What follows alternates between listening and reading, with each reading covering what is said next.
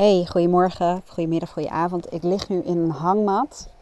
Ik heb net een uh, teamsessie gehad en uh, dat was echt super gaaf. Dat vind ik altijd wel leuk, want uh, dat geeft toch een bepaalde energie. En het is gewoon gaaf om te zien dat bepaalde ja, patronen die gewoon niet werken uh, ter plekke doorbroken worden. En het is gewoon gaaf om, ja, om bepaalde dingen te faciliteren.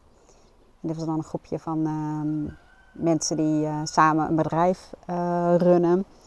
En uh, ja, daar komt ook zoveel bij kijken. En uh, je neemt daarin ook jezelf mee. En het is best een uitdaging om samen een uh, visie te hebben van ja, waar gaat je bedrijf over? Waar staat het voor? Waar wil je heen?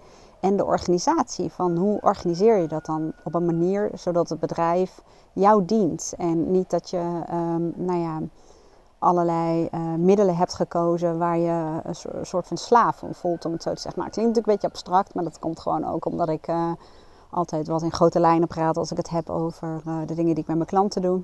Dat zul je wel snappen, omdat ik natuurlijk de ja, privacygegevens van de mensen wil waarborgen. Niet omdat dat nou eenmaal wet is, maar wel omdat dat natuurlijk gewoon simpelweg bij mijn vak hoort. Maar goed, dat even terzijde. Uh, was een gave ochtend. En um, na zulke sessies uh, plan ik altijd gewoon uh, vrij. Niet vrij om niks meer te doen. Als ik dat zou willen, dan kan dat natuurlijk. Maar wel om gewoon even lekker te laten bezinken. Om even terug te kijken. Um, even ja, te kijken naar de inzichten. Maar ook simpelweg om mijn energie gewoon goed te verdelen. Want dat is wel iets wat ik de afgelopen jaren geleerd heb. Om... Um, echt in kaart te brengen wat mijn bioritme is. Hoe dat werkt bij mij. En dan heb ik het over een dagelijkse bioritme. Dus bijvoorbeeld wanneer ben ik op mijn actiefs en wanneer ben ik helder in mijn hoofd. Wanneer ben ik het meest creatief. Um, wanneer uh, gaat bij mij mentaal het licht uit en wat kan ik dan het beste doen. En ja, ik heb daar best wel wat tijd in gestoken om dat in kaart te brengen. En om dat zodanig in kaart te brengen dat het niet alleen maar gaat over um, nou ja, dagen op zichzelf. Maar ook uh, ja, patronen in energie. Uh, ik ben natuurlijk een vrouw, dus je hebt dan een menstruele cyclus. En het is best heel gaaf. Ook om um, ja, je, je werkdag of gewoon überhaupt een dag zoveel mogelijk af te stemmen op wie jij bent en op hoe jij het best functioneert. En dat, ja, dat doet iets met je energie, maar dat doet ook echt iets met je, met je, met je geluk. Werkgeluk, levensgeluk. Goed, deze app gaat over, of deze, uh, ik noem het app omdat ik me ook deel met mijn abonnees van de motivatie uh, WhatsApp. Ik zal even een linkje hieronder zetten als jij daarvoor ook aan wil melden. Dan krijg je elke dag een, ja, een inzicht, in dit geval een, een podcast die ik dan ook met iedereen deel. Heel af en toe doe ik dat, dat ik hem dan ook openbaar zet. Um, nou ja, dat. Um, maar wat ik met je wil delen is iets over voice dialogue. En als jij luistert en jij bent uh, uh, lid van de vrouwengroep voor Voice Dialogue, dan uh, nou, is dit in het bijzonder ook voor jullie. Dan laat ik zien hoe Voice Dialogue, dus werken met je persoonlijkheidskanten in de praktijk, eruit ziet. En ik deel daarbij iets van mezelf. Want um, hoe ga ik dan even kort Nou, ik ga ervan uit dat als jij mij volgt al een tijdje op mijn podcast of YouTube, dat, uh, dat jij inmiddels een beeld hebt wat voice dialogue en werken met je persoonlijkheidskanten betekent. Dus ik laat de uitleg daarover even achterwege. Um, wat ik ook altijd zeg, dat als je gaat kijken naar je primaire kanten, dus de kanten die bij wijze van spreken voor in jouw bus vaak zitten, hè, die vaak ook handelen namens jou, dan is het zo belangrijk om te achterhalen wat de functie of het beschermingsmechanisme is van die kanten. Hè. Waarom doen ze wat ze doen? Uh, het is ook super interessant om te kijken wanneer zijn ze eigenlijk ontstaan. Hè. Dat geeft vaak toch wel wat inzicht. En um, wat, wat is de behoefte van een bepaalde kant? En vaak graven we nog even dieper dan dat. En in de voice dialogue zoeken, zeggen ze um, onderzoek de kwetsbaarheid. En daar wil ik vandaag even op ingaan. Want ik merk dat ik um, heel snel en heel regelmatig um, mijn pusher bewust en onbewust, uh, nou ja, ik zou zelfs wel zeggen, mijn leven laten regeren. Nou, dan zal ik eerst even de definitie geven van mijn pusher. De pusher, dat is niet een term die ik zelf heb bedacht. Dat is ook echt een, een, eh, nou ja, een term die in de voice dialogue vaak gebruikt wordt. Dat is een kant die ja, wil presteren. Die, wil, ehm, die heeft ideeën. Nou, vaak is dat ook wel een combinatie van een andere kant. Maar die wil doen, doen, doen. Die wil doorgaan. Die wil nuttig zijn. Die wil productief zijn. En die, die pusht je als het ware om uh, ja, door te gaan. En als een pusher doorslaat, dus eigenlijk simpelweg als hij gewoon te veel ruimte krijgt van jou, of op jouw stuur of op jouw, um, of aan jouw stuur gaat zitten in die metaforische bus, dan uh, pusht hij jou dus ook over grenzen heen. En, en dan pusht hij ook alleen maar, dan wil hij druk zijn. Maar de vraag is of het druk zijn, productief zijn, ook, ook de goede dingen zijn. Plus, als er dan ook nog een andere kant bij komt te kijken, en dat is bijvoorbeeld wilskracht, ja, dan ben je heel veel in de actiemodus, in de doemodus. En dat betekent uh, fysiek. Hè? Um, ik, uh, dan sta ik de ramen te wassen, dan uh, ben ik in de tuin bezig, dan ben ik weer dit aan het doen, dus het niet kunnen stilzetten. Maar ook mentaal, hè? studeren, studeren, studeren. En elke leeg moment, dan ga je even iets doen of een coach uh, training uh, doorlopen of nou ja, whatever. Er is altijd genoeg uh, te doen, maar die pusher wil doen, doen, doen. En wat nou zo ontiegelijk interessant is en wat absoluut een proces is, dat is in een voice dialogue sessie. Als je dat laat faciliteren, dan kan dat in één sessie, ja, komt dat eigenlijk 9 van de 10 keer boem boven water. Maar als je het bij jezelf doet, zoals ik dus, ja, als ik zelf onderzoek doe naar die pusher, dan um, kan het zijn dat je nog niet de kern te pakken hebt gekregen. En waarom is dat zo? Want je, ik ben echt fan van om te werken, bewust, met je persoonlijkheidskanten. En ik heb er ook allerlei tools voor gegeven in mijn uh, gratis uh, podcast. Um, en ook in mijn academy. En zeker nog veel dieper in mijn voice dialogue programma's. Um, en eigenlijk gaat het erom dat je dan bewust wordt dat je verschillende kanten in jou hebt zitten. En ook wat de functie is, wat het beschermingsmechanisme is. En hoe je bewust ook gebruik kunt gaan maken van meer verstoten kanten. Kanten die je ook in je hebt, maar die je minder vaak inzet. dan, dan daarmee doorbreek je een onbewust patroon en kun je echt magische dingen in je leven veranderen. Het is gewoon, het is gewoon echt magisch. Het is zo helpend. En in het Voice Dialogue programma en in mijn Academy leer ik je ook hoe je dat zelf kunt doen, maar ook waar de beperkingen liggen. Nou, een van de dingen is natuurlijk dat als je het bij jezelf doet, kijk je, zonder dat je er erg in hebt, niet altijd alleen maar vanuit bewustzijn, bewust ego noemen ze dat, um, naar een bepaalde kant. Want heel vaak sluimert er een kant doorheen uh, die vermomd is of die, uh, waarmee je hebt geïdentificeerd. Waardoor je niet met volledige helderheid um, ja, een analyse kunt doen op een kant, om het zo te zeggen. Misschien een beetje abstract, maar ik ga het je even vertellen hoe ik dat dan bedoel. Ik kan behoorlijk goed kijken naar mijn pusher. En ik snap ook wat hij wil en waarom hij in mijn leven is en waarom hij zo hard werkt. En ik kan ook een verstoten deel uitnodigen, mijn rustkant, mijn ontspannen kant, mijn levensgenieter, om daarin een beter evenwicht te creëren. Maar als ik wil werken met mijn pusher, dan kan het maar zo zijn dat ik, dat ik op dat moment denk dat ik dat met volledig bewustzijn doen, doe. Maar dat bijvoorbeeld mijn, uh, ik noem dat mijn ja, controlfreak. Is een beetje, uh, of controleur noem ik hem bij mezelf. Die wil graag grip hebben. Die wil graag de controle hebben. Die houdt er niet. Ik ben nog nooit dronken geweest, bijvoorbeeld. Ik heb nog nooit gerookt, nog nooit uh, gebloot of iets dergelijks. Of iets met drugs gedaan. En dat heeft simpelweg te maken met het feit dat mijn controleur dat ook niet toe zou staan. En ik ga je eventjes uh, maar niet vertellen waar dat allemaal door komt. Maar in elk geval, um, die controleur kan eigenlijk ook van de partij zijn als ik uh, bezig ga met uh, nou ja, bewust werken met mijn pusher. En um, bij mij werkt het zo dat ik dat meestal wel in de gaten heb, maar ik kan niet absoluut zeggen dat je dat altijd in de gaten hebt. En nou, dat leg ik ook allemaal uit in, in de voice dialogue programma's hoe dat uh, werkt en wat je wel zelf kunt doen en wat je niet zelf kunt doen. Wanneer het gewoon um, helpender is om een keer een, uh, een sessie gewoon uh, te doen. Um, maar wat ik merkte, dat ik niet helemaal bij de kern kwam van waarom die pusher van mij zo bijna obsessief bezig is met het goed willen doen en met presteren. En ik zag gisteren bij iemand, uh, uh, Dolly.nl, dat is wel een, uh, een leuke, leuke vrouw. Hij heeft ook een bedrijf, nou een groot bedrijf, die doet het hartstikke goed.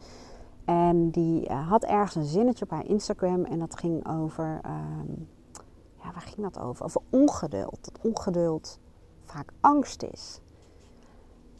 En toen dacht ik, dat is hem. Dat is hem. Dat is de kwetsbaarheid van mijn pusher. En angst is nogal een containerbegrip. Hè. Is ook een kant trouwens, maar is ook, ja, dat is een groot woord. Maar ik werd getriggerd. Toen dacht ik, dit is het punt waarop ik verder kan gaan onderzoeken wat mijn pusher aan het doen is. Waarom die zo obsessief bezig kan zijn en waarom ik soms zo echt zo ja, enorme drive kan hebben. Maar ook op momenten dat ik beter rust zou kunnen pakken. Het is echt net uh, rupsje nooit genoeg. Ik bedoel, als je mij aanzet, dan sta ik ook aan. En dat is gewoon soms helemaal niet zo heel erg slim.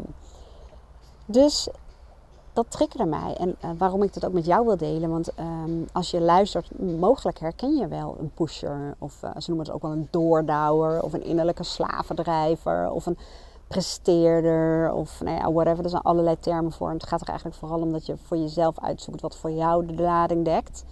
Um, en ik dacht, dat is hem. Ik ga de kwetsbaarheid, in dit geval de angst van. Je hoort de hond trouwens op de achtergrond, onze pleeghond. Van de pusher ga ik onderzoeken. Want ik zal even vertellen waar het bij mij dan om gaat. Ik um, ben samen met Aaron. En um, nou, Aaron heeft gewoon een, een, hele goede baan. En die verdient gewoon uh, nou ja, goed geld, om het zo te zeggen. Die heeft het gewoon goed gedaan. En in wezen, we wonen ook ja, nu in een nieuw huis. Uh, een groot huis, daar hebben we samen een aantal jaren naar gezocht. Ik heb het financieel ook goed. Ik doe het gewoon goed, goede omzet. Ik heb uh, makkelijk klanten. Um, alleen, ik merk gewoon dat ik, uh, voor mij is vrijheid ook belangrijk. Dat ik meer ruimte door de week wil hebben. En ik heb daar een beeld bij. En mijn beeld is gewoon met minder uren nog steeds impact hebben, nog steeds mijn missie kunnen leven. Dus nog steeds um, heel veel mensen kunnen inspireren. Maar wel een bepaalde omzet. En het liefst, dat zit in mij, dat komt dan mogelijk ook van die pusher. Die wil het liefst net zoveel geld verdienen als Aaron. En die wil ook net zoveel bijdragen aan uh, de huishoudelijke lasten als Aaron. Dat was bij ons in het begin in de relatie echt een enorme strijd. Ik wou per se, ik had toen ook al goed salaris, maar hij heeft altijd gewoon beter salaris gehad. En uh, ik wou per se altijd overal de helft van betalen. En dat heb ik ook echt een aantal jaren um, heel goed volgehouden. En uh, dan stonden we bij de kassa en dan ging hij zijn pinpas pakken. En dan ging ik gauw met mijn pinpas eerder. Dat is, dat is dus gewoon een kant hè, in mij die, die daar een soort van onafhankelijk wil zijn en daarvoor aan het strijden was. Nou, daar hebben we heel veel gesprekken samen over gehad. En op een gegeven moment gingen wij naar het vorige huis. Toen zei hij, ik ga het anders doen. Hij zegt, want het slaat ook gewoon nergens op. Want ik moet dus nu ook op jou wachten. Als wij samen dingen willen kopen, dan moet ik A, wachten of jij dat er wel voor over hebt. En of jij daarvoor je spaargeld uh, wilt uh, aanbreken. En uh, hij zegt, ja, ik weet het ook niet. Wat wil je dan dat ik doe? Ik ga het gewoon kopen en uh, moet ik er dan een stickertje op doen of zo? Hij zegt, dit gaat gewoon niet werken. Hij zei, in het volgende huis gaan we het anders doen. En als jij het er niet mee eens bent, dan stort ik gewoon elke keer dat bedrag gewoon terug. Hij zei, we gaan een gezamenlijke rekening openen. En we gaan een bijdrage doen op basis van 60, 40. Dus hij 60% van de lasten en ik 40% van de lasten in plaats van 50-50. Nou, mijn trots, die kwam ook even aan mijn stuur zitten. En die heeft een hoop uh, bla bla bla bla een drama gemaakt. En uh, Aaron bleef gewoon staan waar die stond. En uh, hij zegt, ik heb hierin ook wat te zeggen. Dus uh, dat gaan we gewoon zo doen. Dus uiteindelijk, oké, oké, ik heb het gedaan. Maar dat is dus een, een, een kant van mij, meerdere kanten vaak, die dit best wel heel ingewikkeld en moeilijk vinden. Dus, nu wonen we in het volgende huis. En uh, nou ja, daar, daar hebben we gewoon dezelfde afspraken, om het uh, zo te zeggen. Maar hij heeft veel meer geld geïnvesteerd, eigen geld, vermogen in het huis dan ik. En dat zit me gewoon dwars. Dat is iets wat, um, wat ik moeilijk vind. Aaron absoluut niet. En we hebben daar ook gewoon dingen over op papier gezet. En hij vindt het echt gewoon bullshit dat ik daar zo over loop te emmeren. Maar iets in mij wil de helft van dat geld wat hij erin heeft gestoken. En dan heb ik het niet over drie tientjes. Hè? Wil, dat, ehm, wil de helft gewoon ook in het huis steken.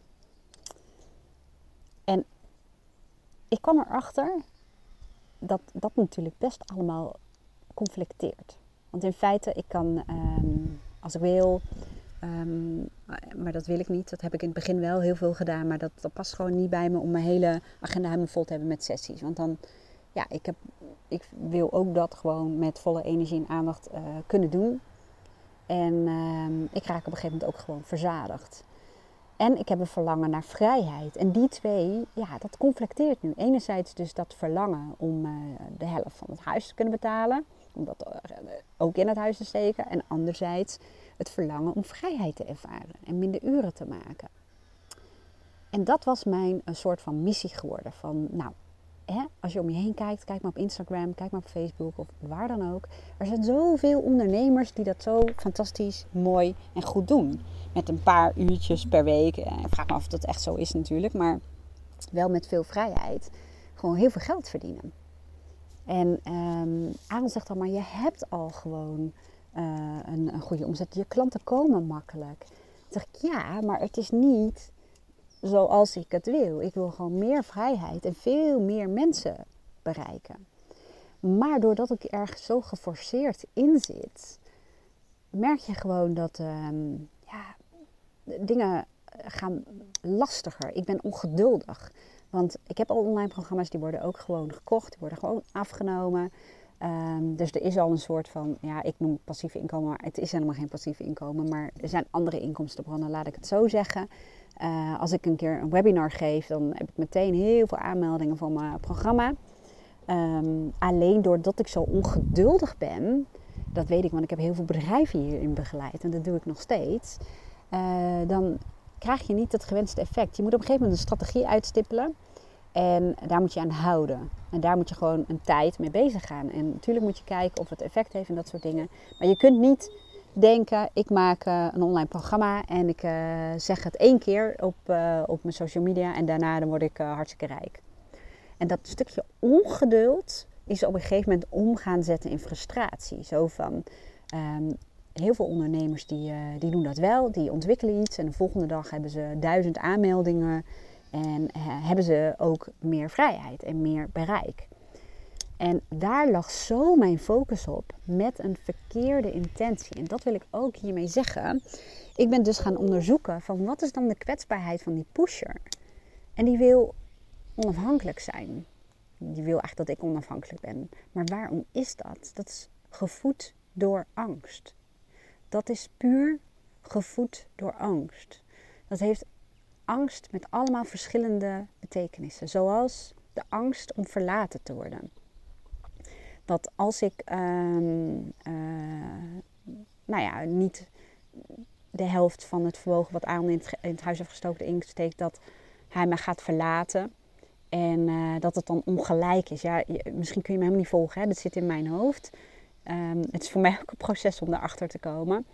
Um, maar gelijkwaardigheid, laat ik even op dat woordje doorgaan. Ik, ik, diep in mij, heb ik dus onderzocht, voel ik mij pas echt helemaal gelijkwaardig als ik hetzelfde zou inbrengen als Aaron. En dit is natuurlijk allemaal heel open en persoonlijk, maar dat is ook mijn missie. Ja, of mijn waarde eigenlijk, dat ik gewoon eerlijk ben. Eerlijk mijn eigen processen deel precies zoals het is, ook al is dat ook best kwetsbaar. Simpelweg omdat ik geloof dat, dat, je, nou ja, dat het daarmee echtheid laat zien. En laat zien hoe dingen bij iemand kunnen werken. Ook als je coach bent en elke dag hiermee bezig bent. Dus het is een stukje, een stukje. Het is echt een dikke, vette, grote angst. Dus angst is ook van de partij. En ook het beeld wat ik heb over mezelf. Het beeld wat die persoonlijkheidskanten hebben. Dat ik pas gelijkwaardig ben. Of genoeg ben. Want daar gaat het in essentie om. Als ik hetzelfde zal inbrengen of verdienen. En daar zitten zoveel dingen aan gekoppeld. Dit gaat niet simpelweg over je bestaansrecht, over je eigenwaarde, over wat je jezelf hebt verteld wanneer jij waardevol bent. En ik heb mijzelf verteld dat ik waardevol ben als ik presteer, als ik afhankelijk ben, onafhankelijk ben. En als ik het goed doe en als ik veel impact heb. Als ik succesvol ben. Dat is wat ik mijzelf heb verteld. Dan pas heb ik hier bestaansrecht. En natuurlijk komt dat van vroeger uit. Hè? Natuurlijk komt dat daar vandaan. En deze kant, kanten hebben mij natuurlijk ook heel erg gediend. Want als je kijkt waar ik vandaan kom. Ik ga even niet in op de details van mijn jeugd, maar dat heb ik wel eerder in een eh, podcast gedaan. Maar um, denk er ook aan dat ik heel jong moeder was en een keuze moest maken van ga ik de bijstand in of ga ik werken en daarnaast uh, studeren. En ga ik gewoon uh, voor mijn dochter zorgen. En ga ik ook haar wat bieden.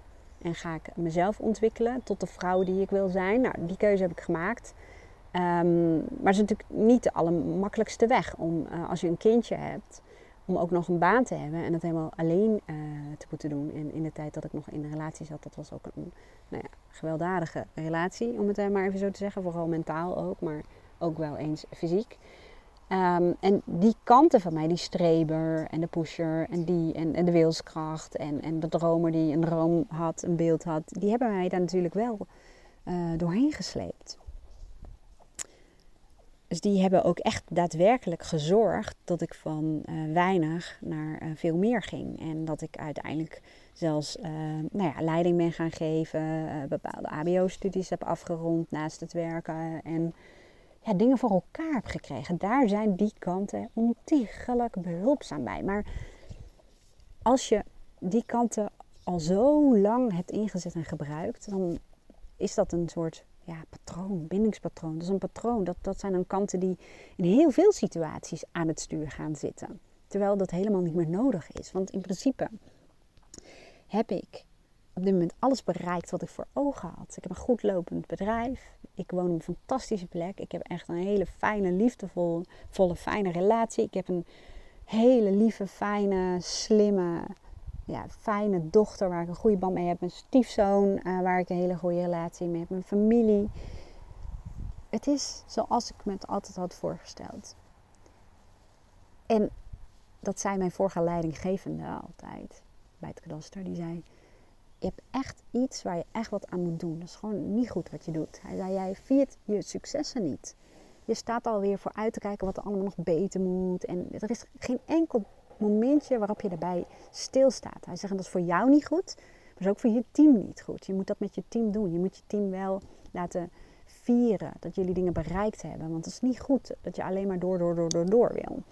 En um, dat was een goed advies. En um, dat, dat hoor je dan en dat weet je. Dus daar heb ik echt bewust als leidinggever. dan voel je ook die verantwoordelijkheid aan je team. Dus dat vind ik dan makkelijker om te doen dan wanneer het alleen maar over mij gaat.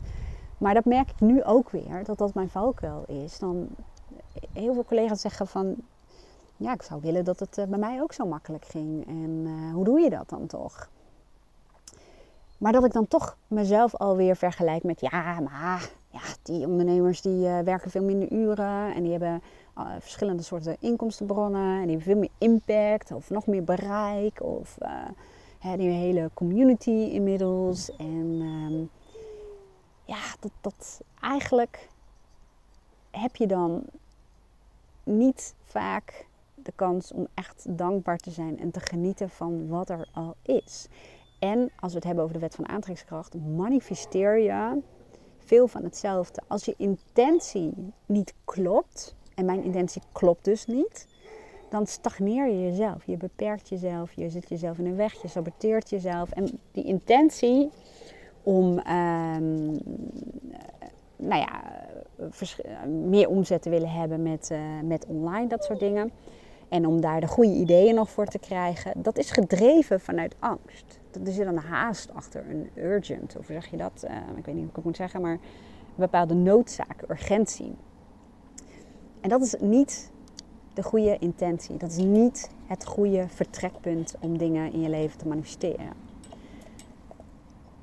En dat is waar ik achter kwam. En ik hoop als je nog aan het luisteren bent dat je er iets van herkent. Want wat ik je dus wil meegeven is: um, die verschillende persoonlijkheidskanten, vooral je primaire kanten, die regeren heel vaak jou in je leven. Zonder dat je het door hebt. Die zitten vaak aan je stuur. En de kanten zijn vaak super fijn als jij ze inzet vanuit bewustzijn. Dus jij bent gewoon de chauffeur van je eigen bus. Maar als je pusher op je schoot gaat zitten, of wilskracht of angst, ja, dan wordt het nogal een uh, circus. En dan ben jij niet je leven aan het leiden, maar dan laat je dat doen, onbewust, namens die kanten. En het helpt in dit geval om A te onderzoeken wat is de kwetsbaarheid van die primaire kant of kanten. Nou, bij mij kwam ik erachter. Het is de angst. De angst om verlaten te worden. Het is de angst om niet goed genoeg te zijn. Ehm, het is de, het idee, de overtuiging dat ik um, bestaansrecht heb of goed genoeg ben als ik heel succesvol ben. Net zo succesvol als al die andere ondernemers die uh, miljoenen omzet hebben. Ja, want ik meet me dan ook meteen af aan dat soort mensen, dat snap je. Um, nou ja, ik niet, maar die kant in mij. Terwijl ik heb helemaal geen miljoenen nodig. We willen gewoon deze levensstijl door blijven voeren. En ik heb die miljoenen niet nodig. Dus, dus er klopt van alles niks van. En uh, klopte, want het feit dat ik dit opneem en die inzichten heb gehad, heb ik daar ook nou ja, een strategie voor ontwikkeld. Dat klinkt wel heel zakelijk, maar dat werkt over het algemeen toch echt wel heel erg goed, zeker voor je bedrijf. Um, ja, wat, nou dat dus. Dus achterhaal de kwetsbaarheid van die primaire kant of kanten. Plus achterhaal het verhaal dat je jezelf vertelt. en, en, en je intenties. En het verhaal wat ik mezelf vertel is dus dat ik um, ook allerlei online uh, dingen moet doen om vrijheid te kunnen ervaren en om meer mensen te kunnen bereiken. Dat is het verhaal wat ik me vertel. En dat verhaal dat wordt gevoed door de mensen naar wie ik kijk. En het andere verhaal is het verhaal dat ik me vertel dat ik dan pas goed genoeg ben. Nou, wat ik heb gedaan, ik heb sowieso, uh, uh, dat heb je misschien, weet ik niet of die trouwens al heb geplaatst, die uh, podcast. Maar ik heb voor de vakantie nogal wat beslissingen genomen voor mijn bedrijf. En dat betekent dat ik nu ook uh, parttime beschikbaar ben voor uh, coaching. En de rest van de tijd ben ik bezig met mijn uh, ja, marketing, strategie. Ik heb nu ook mastermind groepjes die ik ehm, begeleid. En um, nou ja, nog wat andere dingen. Dus ik ben gewoon keuzes aan het maken en ook aan het kijken wat past goed bij mij, wat geeft me energie, wat zorgt voor het gewenste resultaat, welke vormen zijn dat. En daar heb ik een strategie voor gemaakt. En dit is pas mijn tweede werkdag na de vakantie. Dus conform die strategie ga ik nu ook uh, nou ja, stappen zetten. En dat zul je ook wel gaan merken in uh, de frequentie van de podcast en uh, de onderwerpen. Dat het, dat het wat gestructureerder is, om het zo te zeggen. Um, wat wou ik daar nog meer over zeggen? Um, waar jij wat aan kunt hebben in elk geval. Uh, ja, dat de intentie heel belangrijk is. Maar vooral wat ik nu ook heb gedaan. En dat heeft ook met de wet van aantrekkingskracht te maken. Wees dankbaar voor wat er nu al is. En kijk naar wat je nu al kunt waarderen in je leven. En zorg dat je dus je frequentie verhoogt. En daarmee bedoel ik simpelweg eigenlijk je emoties, je emotionele staat. Als je in een emotionele staat bent van tevredenheid en dankbaarheid en opwinding en enthousiasme, dan zul je zien dat dingen echt honderd keer sneller gaan. Dan floot het, dan, ja, dan, dan, dan gaat het organisch als een soort van vanzelf. Dus het is heel belangrijk ook, en nu denk ik ook van, ik heb een goed lopend bedrijf, ik kan het me permitteren om uh, parttime beschikbaar te zijn voor coaching. Um, dan kan ik nog steeds gewoon, uh, nou ja, volgens die verdeelsleutel zoals Aaron en ik hebben afgesproken, bijdragen. Ik kan dan nog sparen, ik kan nog investeren. En dat is natuurlijk iets om heel erg dankbaar voor te zijn. Ik heb echt fantastische klanten waar ik heel graag mee samenwerk. En ik heb nu meer rust en ruimte om daarmee bezig te zijn. Het is meer op mijn waarde, CQ voorwaarden. En dat voelt verschrikkelijk goed. Ik heb nu de gelegenheid om in een hangmat te liggen. Om dit te doen, om dingen te doen waar ik gewoon plezier in heb. Ik kan afspreken met uh, mijn dochter, met vriendinnen, ook door de weeks. En uh, ja, ik, ik, ik heb alles waar ik van geniet. Ik kan ja, ik, ik vind gezondheid bijvoorbeeld heel belangrijk. Dus ik slik bijvoorbeeld ook supplementen. En dat zijn allemaal geen goedkope dingen. Nou, dat kan ik doen. Ik kan de boeken kopen die ik wil kopen. Um, ik kan mijn praktijk gewoon leuk inrichten. En dat is iets om dankbaar voor te zijn. En dat is iets, realiseerde ik me van. Soms kun je al in je droomleven zitten zonder het in de gaten te hebben. Sorry. Want als jij maar bezig bent met verder, verder, door, door, door Soms heb je gewoon niet in de gaten dat je er al bent. En daar word ik even stil van. Want dat is, dat, daar werd ik ook even stil van. Dat ik dacht, geniet inderdaad, geniet. Nou, en dat is het moment waarop je echt heel bewust ook je innerlijke levensgenieter of je innerlijke speelse kind je magische kind. Als je met mij gewerkt hebt, dan heb je daar ook wel een, uh, een beeld bij. Hè? Je dankbare kant, je ontspannen kant. De zijnskant, ik weet niet of je dat weet, maar de zijnskant is een kant die heel erg in het hier en nu is. Die ja, heel zintuigelijk is, die geniet van de geluiden, die goed om zich heen kijkt en die, die zon voelt hè, op het lichaam. En door die kanten in te zetten en te, te vertrouwen dat elke volgende logische stap, die komt in beeld. En ik kan beter dat proces gewoon rustig ingaan, gefundeerd, ervaren hoe ik het vind en dan pas bepalen wat een volgende logische stap is. Dan vol frustratie en ongeduld omdat het allemaal niet snel genoeg gaat. En door alleen al dit op te schrijven heb ik het dus ook gedaan. Maar ook door het hardop uit te spreken zoals ik nu doe voor jullie dan in een podcast. Maar dat kun je natuurlijk ook doen met behulp van je eigen dicteerfunctie in je telefoon. Door dat te doen, door te zeggen ik ben dankbaar en wat kan ik nu al waarderen in mijn leven? Wat gaat allemaal goed? Wat is allemaal gelukt? Waar wil ik gewoon graag van genieten? En welke kanten kunnen me daarbij helpen? Wat ik zei, door dat heel bewust te doen, en door dat ook bewust te blijven doen. Hè, want je zult merken dat die primaire kanten die willen heel snel het roer weer overnemen. Van oh prima dat jij even in de hangmat ligt. En uh, zet je wekker maar even. Want over een uur dan gaan we weer even achter die laptop. Want ik heb nog heel veel te doen. dus je moet het wel bewust blijven doen. Dus bewust. Hè, dat, de verandering komt ook door bewustzijn. Want anders gaat je onbewust op programma aan. En daar zitten dus die primaire kanten. Die nemen het zo weer over. Dus bewust even denken, oh ja, welke kanten wil ik vandaag meenemen? Hoe lang wil ik dat dan laten duren? Ehm, hoe wil ik me voelen door dat elke dag te doen? En in elk geval 30 dagen lang. Al doe je maar een klein momentje even bewust bij stilstaan, zul je gaan merken dat er gewoon dingen veranderen. Maar je moet het wel doen.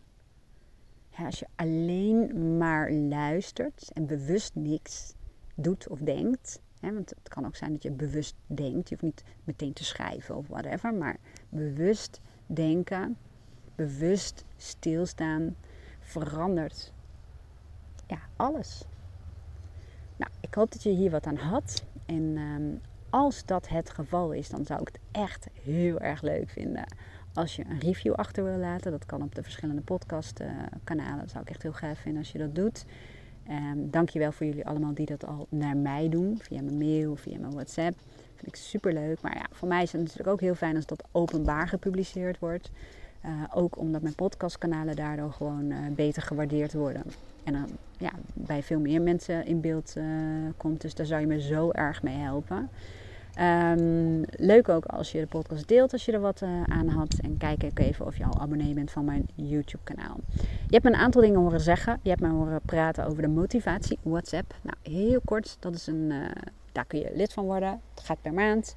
Dus elke maand ook gewoon opzegbaar als je dat wilt. Het kost 59 euro. En dan krijg je elke dag een kort inzicht. Iets om je bewustzijn te prikkelen. Iets om over na te denken. Iets om wat mee te doen. Veel onderwerpen uh, zijn uh, de wet van de aantrekkingskracht, voice dialogue, mindset, maar ook taal, woorden. De woorden die jij gebruikt in je gedachten en de woorden die jij gebruikt in de communicatie naar andere mensen. Dat zijn een beetje de topics die veel uh, voorkomen. Ik zet wel even een linkje hieronder. Je hoorde mij als het goed is ook vertellen over voice dialogue programma's. Ik heb twee programma's in mijn online academy staan waarin ik je A. Eerst help een helder beeld te krijgen over wat is nou jouw ideale leven. Ja, als jij het helemaal zelf kon en mocht bedenken. En ik help je daarmee met een tool om even los te komen van wat is op dit moment. Wat anderen van jou verwachten en verlangen. Um, in dat programma ga je ook onderzoeken wat zijn jouw persoonlijke waarden. En wat is echt belangrijk voor je. Je gaat ook kijken welke normen horen daarbij en volgens welke normen, dus regels, eigenlijk leefregels, leef jij nu. Heel vaak leven we ons leven volgens de normen van iemand anders. Ouders bijvoorbeeld, of nou ja, wat dan ook. Mensen die wat van jou verwachten. En daarna ga je meteen starten met het in kaart brengen van jouw persoonlijkheidskanten. Wat zijn nou jouw persoonlijkheidskanten? Wat is jouw psychische landschap?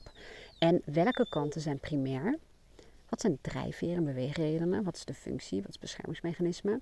We gaan ook kijken naar je verstoten delen. Welke delen heb je ook in jou zitten, maar mogen gewoon niet zo aan bod komen, maar zouden jou wel waanzinnig goed kunnen helpen in je leven?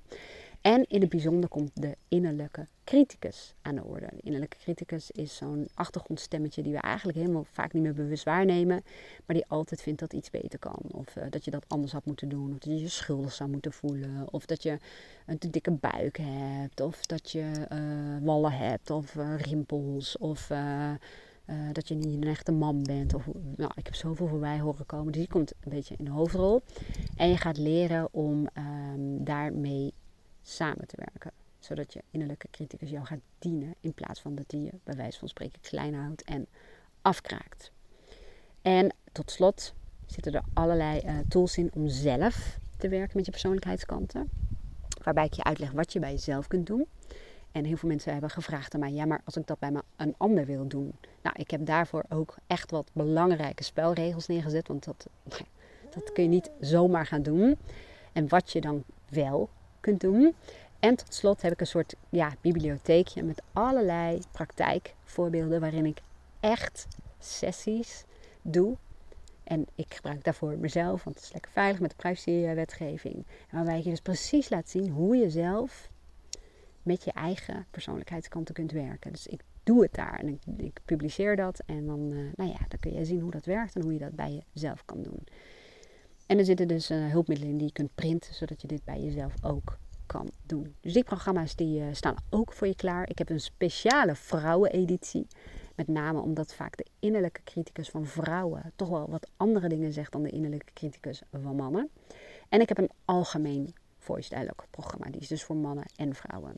En of er ooit een voice dialogue programma komt voor mannen, ja, dat denk ik wel. Maar dat zal in niet meer dit jaar zijn. Nou, mocht je aan de hand hiervan uh, daar vragen over hebben, dan, uh, nou ja, dan wil ik je adviseren om, uh, om even een mail te sturen of appje te sturen of me even te bellen. Mijn voorkeur heeft app, moet ik zeggen. En stel gewoon je vragen. Meestal beantwoord ik het dan met een spraakbericht. En nou, dan, dan kan ik kijken of ik je ergens mee kan helpen. Dankjewel voor het luisteren en heel graag tot de volgende keer. Doei doei!